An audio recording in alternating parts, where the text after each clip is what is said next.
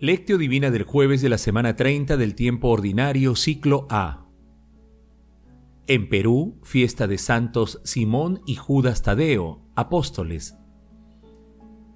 Venían a oírlo y a que los curara de sus enfermedades.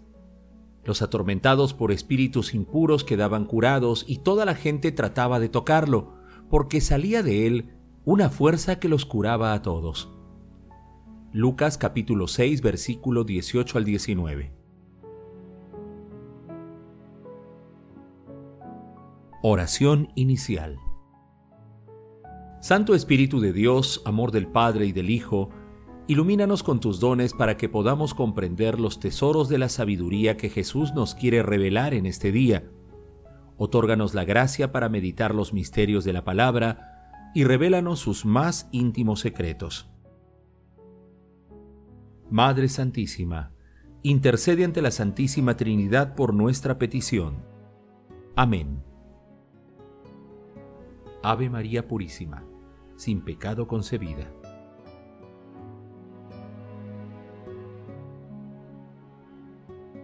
Lectura. Lectura del Santo Evangelio según San Lucas, capítulo 6, versículos del 12 al 19. En aquel tiempo Jesús subió a la montaña a orar y pasó la noche orando a Dios. Cuando se hizo de día, llamó a sus discípulos. Escogió a doce de ellos y los nombró apóstoles. Simón, al que puso de nombre Pedro, y Andrés, su hermano.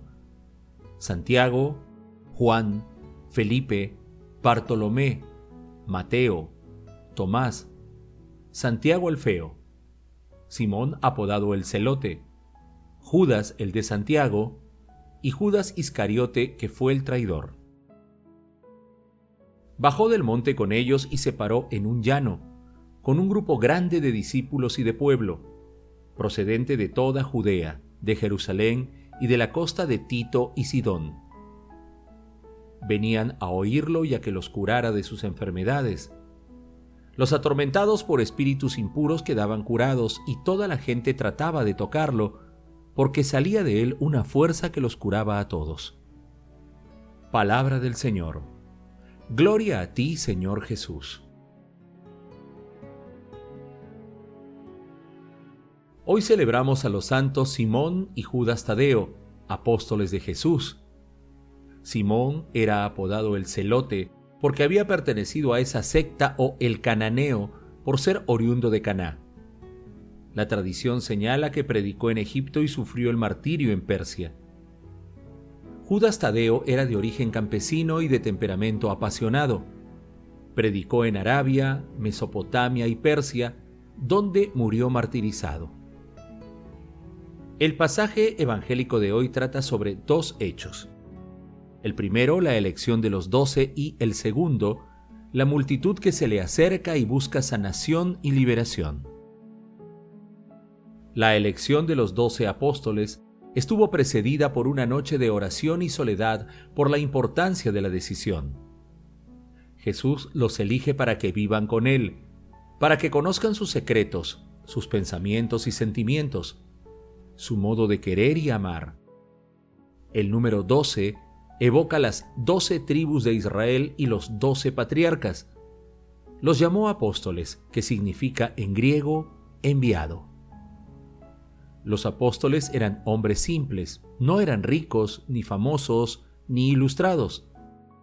La mayoría de ellos carecía de educación. Eran pescadores, pastores, recaudadores de impuestos. Había un adolescente, Juan. Algunos eran mayores, unos solteros, otros casados. Hubo entre ellos un traidor, Judas Iscariote. Ellos serán los principales testigos de su resurrección, y ellos asumirán la decisiva misión de anunciar y extender la buena noticia. Cuando Jesús tomó contacto con la muchedumbre, salía de él una fuerza sanadora. Muchos ni le pedían milagros, simplemente se acercaban a él para tocarle y quedar curados o liberados.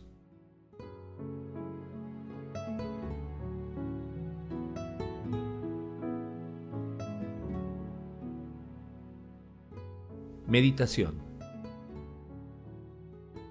Queridos hermanos, ¿cuál es el mensaje que Jesús nos transmite el día de hoy a través de su palabra? Nuestro Señor Jesucristo nos da una muestra de que las decisiones trascendentes deben estar precedidas por la oración. Hoy la lectura establece un vínculo entre la oración y la misión, relación en la que Jesús es el modelo insustituible. Por ello, nuestro Señor Jesucristo siempre elige de acuerdo con la voluntad divina y no en función de las capacidades y conocimientos humanos. Él capacita a los elegidos a través de su Santo Espíritu. En este sentido, sigámoslo sin miedo ya que Él nos proveerá de todo lo que necesitemos para cumplir nuestra misión en nuestras familias, comunidades, trabajos y como ciudadanos globales. Él nos llama, nos sana, nos libera, nos instruye y fortalece con los dones del Espíritu Santo no importa la edad ni los conocimientos académicos, solo basta la fuerza interior del llamado. Todos hemos sentido en un momento de nuestra vida el llamado de Jesús y hemos tomado la decisión de seguirlo. Si no ha sido así, tenemos pendiente una opción importante que debemos realizar. No la podemos diferir por más tiempo, sea cual sea el estado de nuestras vidas. Tomemos una opción definitiva y comprometida por Él y por el Evangelio. Jesús llama. Espera nuestra respuesta. Hermanos, meditando la lectura de hoy, recordemos algunas veces que hemos experimentado el amor de Dios y respondamos. ¿Estamos dispuestos a seguir definitivamente a nuestro Señor Jesucristo en nuestras vidas? ¿Agradecemos a Dios por tanta bondad? ¿Acudimos a la oración cuando empieza el día, cuando iniciamos nuestras labores y al término del día? ¿Somos conscientes que nuestras capacidades humanas son un don de Dios? Hermanos, que las respuestas a estas preguntas nos ayuden a ser mejores discípulos de nuestro Señor Jesucristo durante toda nuestra vida, permaneciendo siempre en oración. Jesús nos ama.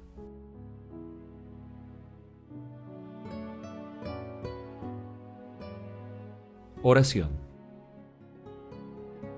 Padre Eterno, que nos concediste llegar al conocimiento de tu nombre por medio de los santos apóstoles, te rogamos que por la intercesión de San Simón y de San Judas Tadeo, la Iglesia siga creciendo por el incremento de los pueblos y personas que crean en ti.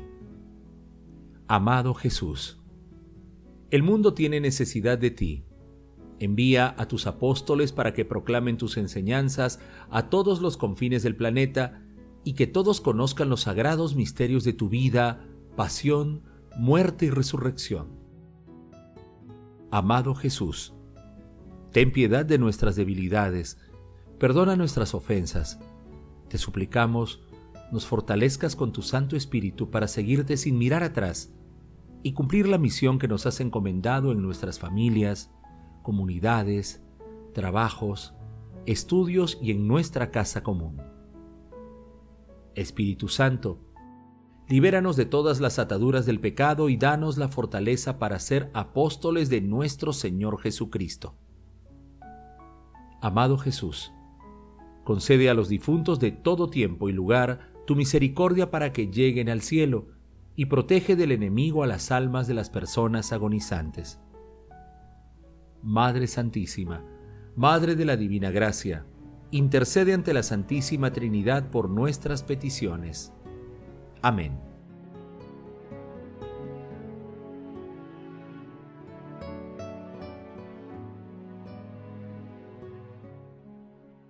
Contemplación y acción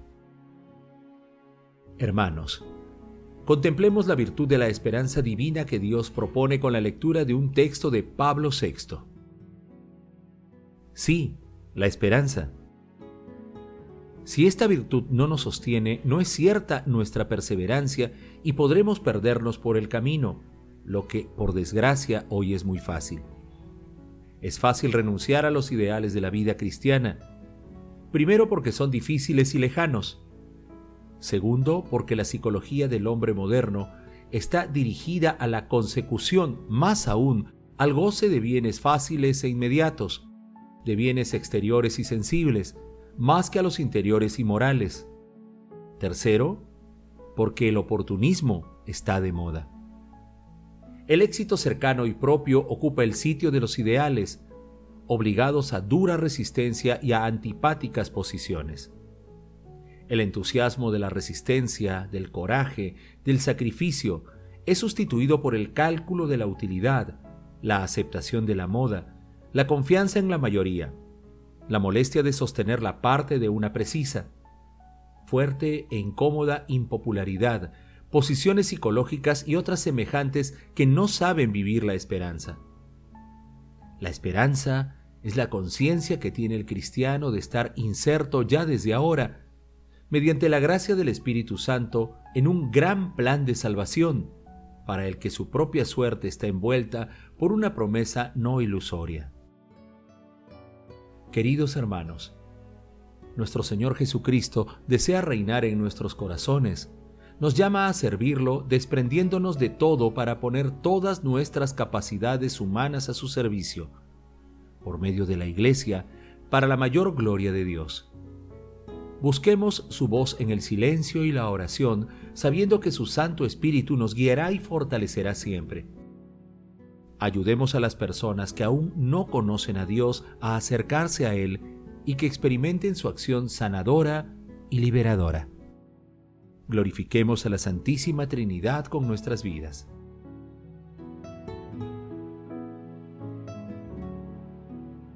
Oración final. Gracias Señor Jesús por tu palabra de vida eterna.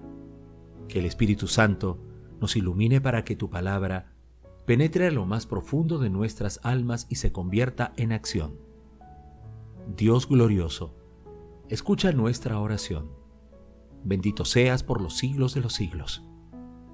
Madre Santísima, intercede ante la Santísima Trinidad por nuestra petición. Amén.